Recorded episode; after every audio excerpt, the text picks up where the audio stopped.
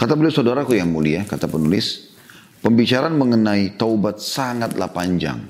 Dan para ulama telah membahasnya secara panjang lebar.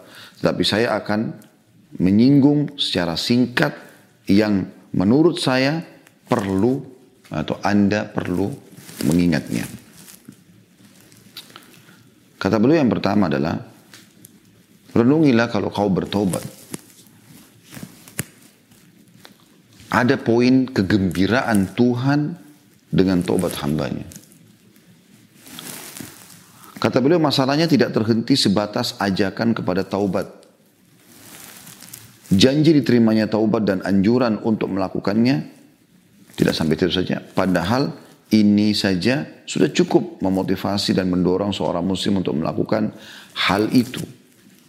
Artinya dengan adanya pahala yang didapatkan ya dari ya, taubat itu membersihkan dosa ya. Udah cukup untuk motivasi seorang muslim untuk melakukan itu. Bahkan lebih daripada itu. Ada yang janjikan lebih daripada itu. Yang bagi orang beriman ini punya punya punya nilai jual yang sangat luar biasa. Yaitu Allah subhanahu wa ta'ala mencintai hambanya yang bertobat dan bergembira kepadanya maksud dengan tobatnya Diriwayatkan dalam sebuah hadis yang sahih dalam Sahihain Bukhari Muslim dari Rasulullah SAW bersabda, beliau mengatakan, "Lillahi ashaddu farhan bi taubati abdihi hina yatubu ilaihi min ahadikum kana ala rahilatihi bi ardin atau bi ardi falatin." Saya akan terjemahkan saja. Sesungguhnya Allah sangat gembira. Jadi bahasa ini teman-teman mungkin Anda bisa fahami lebih jauh dengan rasional misal. Anda lakukan kesalahan di perusahaan Anda. Ada nggak teman-teman sekalian atasan pada saat Anda minta maaf, dia gembira. Jawabannya tidak ada. Kalau manusia bisa dikatakan tidak ada kecuali satu dua orang. Kebanyakan kalau manusia apa?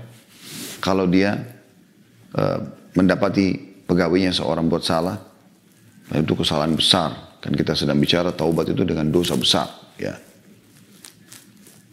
Maka kalaupun dia minta maaf, dia menyatakan sikap kalau dia tidak akan mengulanginya, pasti dia sudah jatuh di mata atasannya. Kalau tadinya dia sangat akrab, mungkin keluar masuk di ruangan atasannya, sekarang sudah enggak lagi. Mungkin dulu atasannya sering mengundangnya makan, sekarang sudah tidak lagi. Kalau dia lakukan korupsi, manipulasi data, apalah segala macam.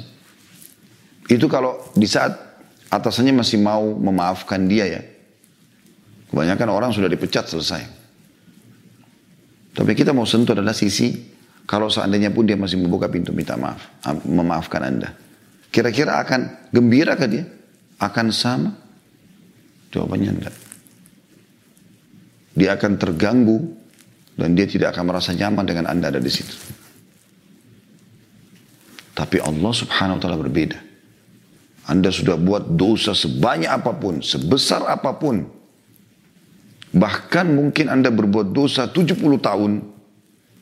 Di tahun 71 Anda bertobat di hari pertamanya. 70 tahun itu bisa bersih. Anda bisa mendapatkan pahala dari taubatnya.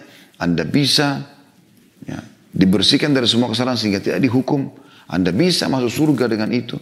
Lebih daripada itu. Allah mencintai Anda dan Allah akan gembira. Ini hanya sifat sang pencipta Allah. Manusia susah mencapai ini, tidak bisa.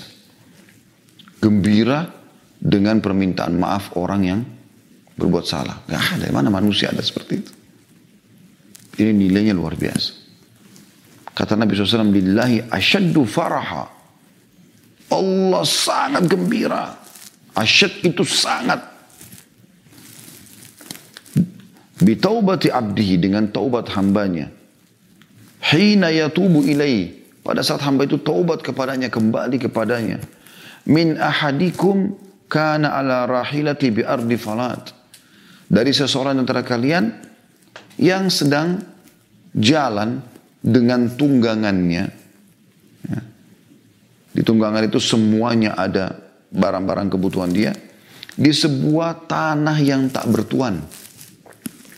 Padahal pasir yang tidak ada kehidupan. Dia sendirian sama tunggangannya, sama untanya, dan situ ada bekalnya untuk dia bisa hidup. Famfalatat minhu wa alaiha ta'amuhu.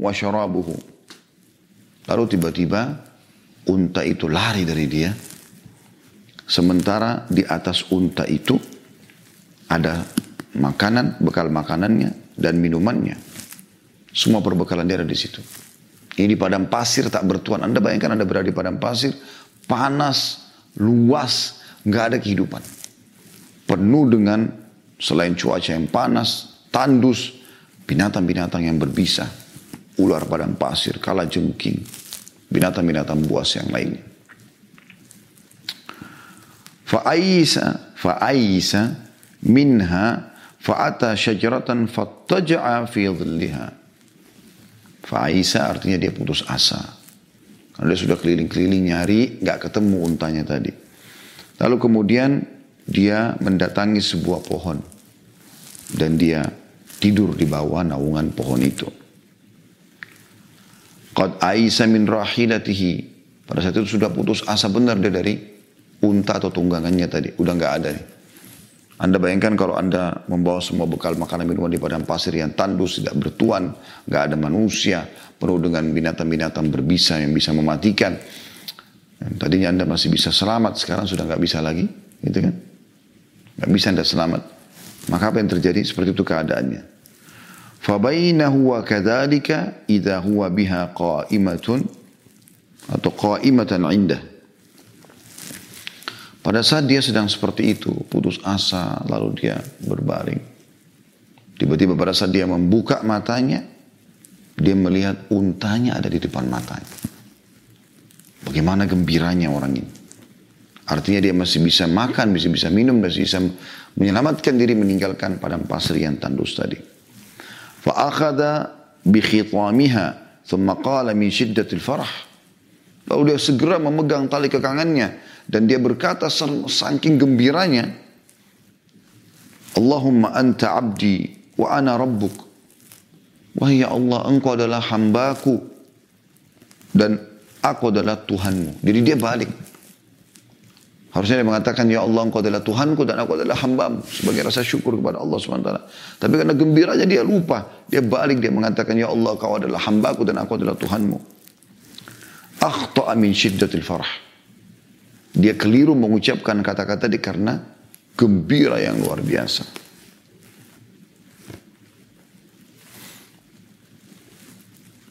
Hadis ini teman-teman diriwayatkan Bukhari nomor 6309 dan Muslim 2447 dari hadis Anas bin Malik radhiyallahu anhu juga dari hadis Ibnu Mas'ud, Al-Bara ibn Adib, An-Nu'man ibn Bashir radhiyallahu anhu ajma'in dan juga Tirmidzi meriwayatkan dari hadis Abu Hurairah radhiyallahu anhu. Di hadis ini adalah hadis yang sahih. Kata penulis Al-Allama, maksudnya seorang yang alim, Ibnu Qayyim rahimahullah berkata, apa dugaanmu terhadap kekasihmu yang engkau cintai, yang ditawan oleh musuhmu, dan dia menghalangi antara engkau, maksudnya musuh menghalangi antara engkau dengannya, jadi kita nggak bisa ketemu dengan seorang yang kita cintai karena ditawan oleh musuh. Sekian lama dia ditahan. Ya. Padahal engkau tahu bahwa musuh tersebut akan menimpakan siksa yang pedih dan memberikan berbagai bencana kepadanya. Kau tahu ini, dengan ditawan dia akan disiksa di sana. Sedangkan engkau ini lebih pantas bersamanya. Karena dia adalah tanam, tanamanmu dan hasil didikanmu. Sementara dia harusnya bersama dengan kamu. Karena kamu sudah menanamkan kepada dia beberapa hal ya, yang bisa menjadi uh, hal yang, yang yang yang membuat nyaman dari persahabatan tersebut. Ya. Kemudian tiba-tiba dia lepas dari musuhnya dan menemuimu tanpa pemberitahuan terlebih dahulu. Bukankah itu mengejutkanmu kata beliau? Sementara dia berada di depan pintu rumahmu merayumu meminta kerelaanmu, meminta tolong kepadamu, dan menyungkurkan wajahnya di depan pintu. Artinya dia datang, dia mengeluh, dia coba Mohon supaya jangan sampai dia ditangkap lagi oleh musuh. Bagaimana rasa gembiramu dengannya? Karena orang yang kau cintai sekarang. Ya. Sementara engkau mengistimewakannya untuk dirimu, engkau rela dia berada di dekatmu dan engkau lebih mementingkannya daripada selainnya. Demikianlah kenyataannya. Padahal bukan engkau yang mengadakan dan menciptakannya serta mencukupkan nikmatmu kepadanya. Sementara Allah SWT dialah yang mengadakan, menciptakan dan membentuk hambanya serta mencukupkan kenikmatan kepadanya.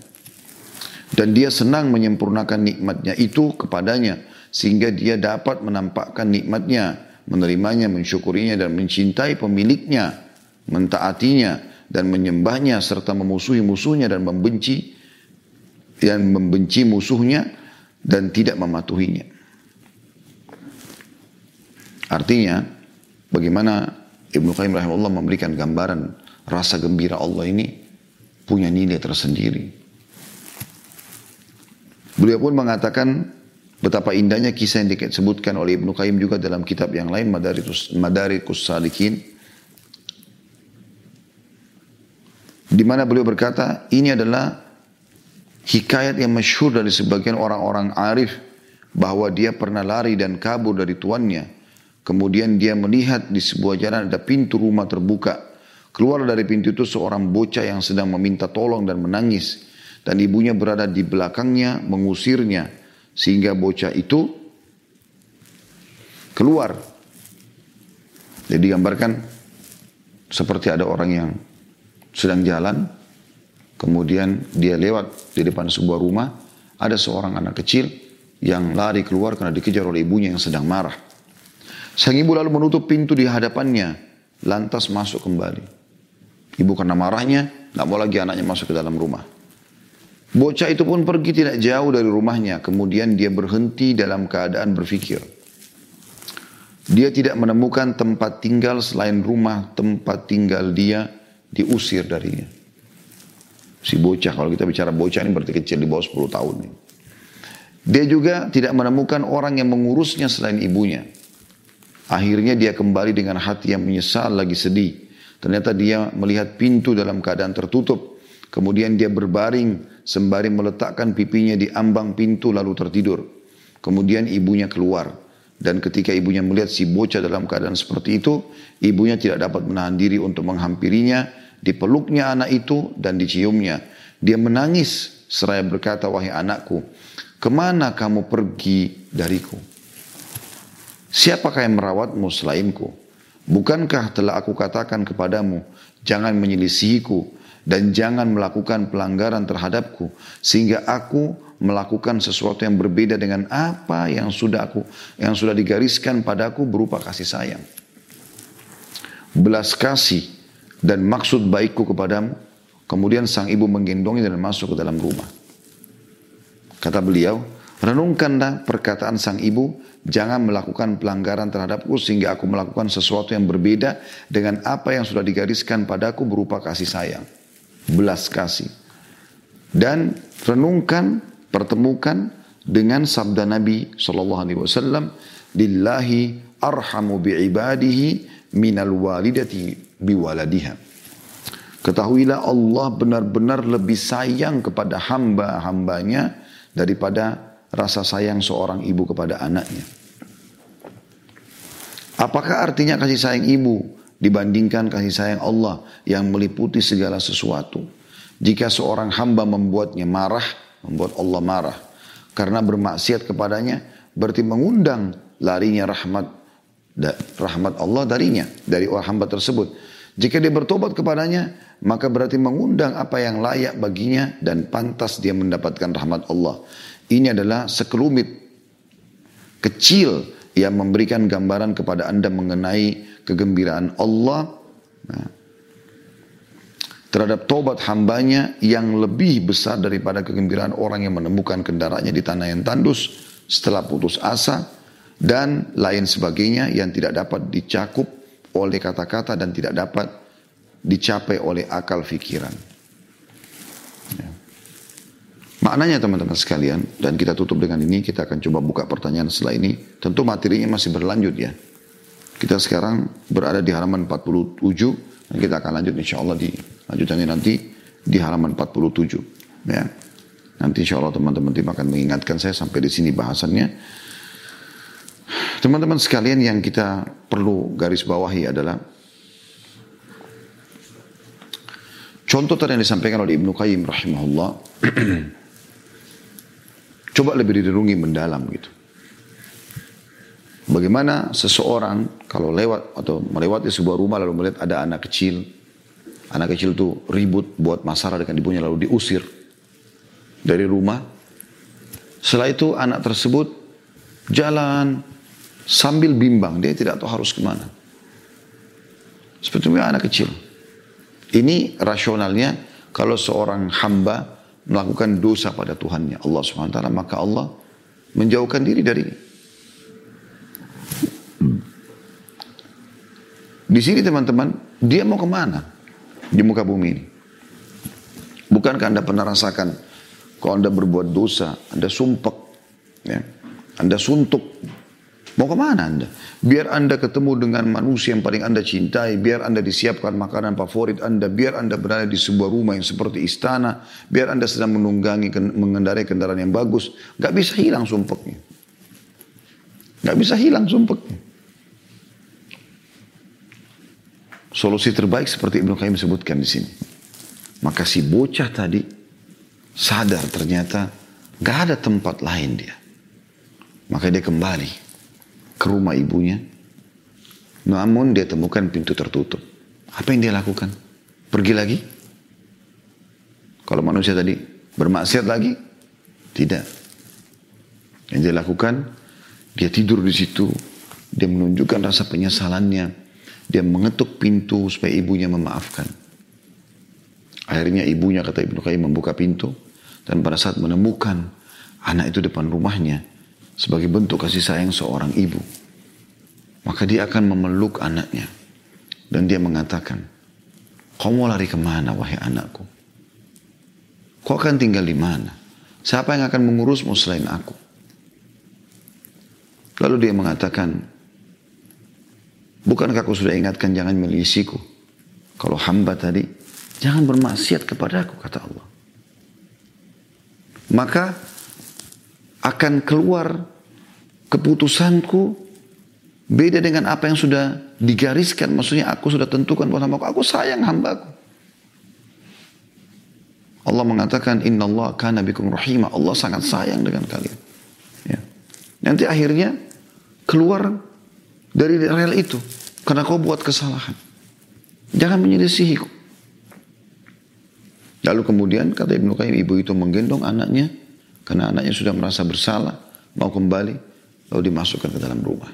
Kata beliau ini untuk memahami bagaimana gembiranya ibu itu tadi karena anaknya sudah kembali walaupun buat salah.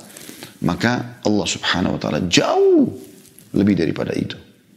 Dan kegembiraan dengan taubatnya seorang hamba dari Allah SWT ini adalah lebih tinggi nilainya daripada dimaafkan kesalahan kita tadi. Nilainya secara keimanan jauh lebih mahal. Kalau Anda kerja di perusahaan, kalau terjadi ya. Misal Anda sudah buat salah besar, sudah korupsi, manipulasi data, merusak citranya pimpinan Anda segala macam. ya Memfitnah, merusak fasilitas kantor, ya besar-besar lah kesalahan. Kalau Anda minta maaf, kemudian tiba-tiba atasan Anda merangkul Anda, membanggakan Anda di depan teman-teman Anda, mengembalikan gaji semuanya fasilitas. Bagaimana gembiranya Anda dengan melihat kegembiraan yang ditampakkan oleh atasan Anda yang penting kamu tobat, oke saya terima semua. Itu nggak terjadi kan. Tapi Allah subhanahu wa ta'ala begitu pada hamba-hambanya. Oleh itu teman-teman pada kesempatan ini saya mengajak diri saya dan teman-teman sekalian taubat nasuha. Taubat nasuha. Ya.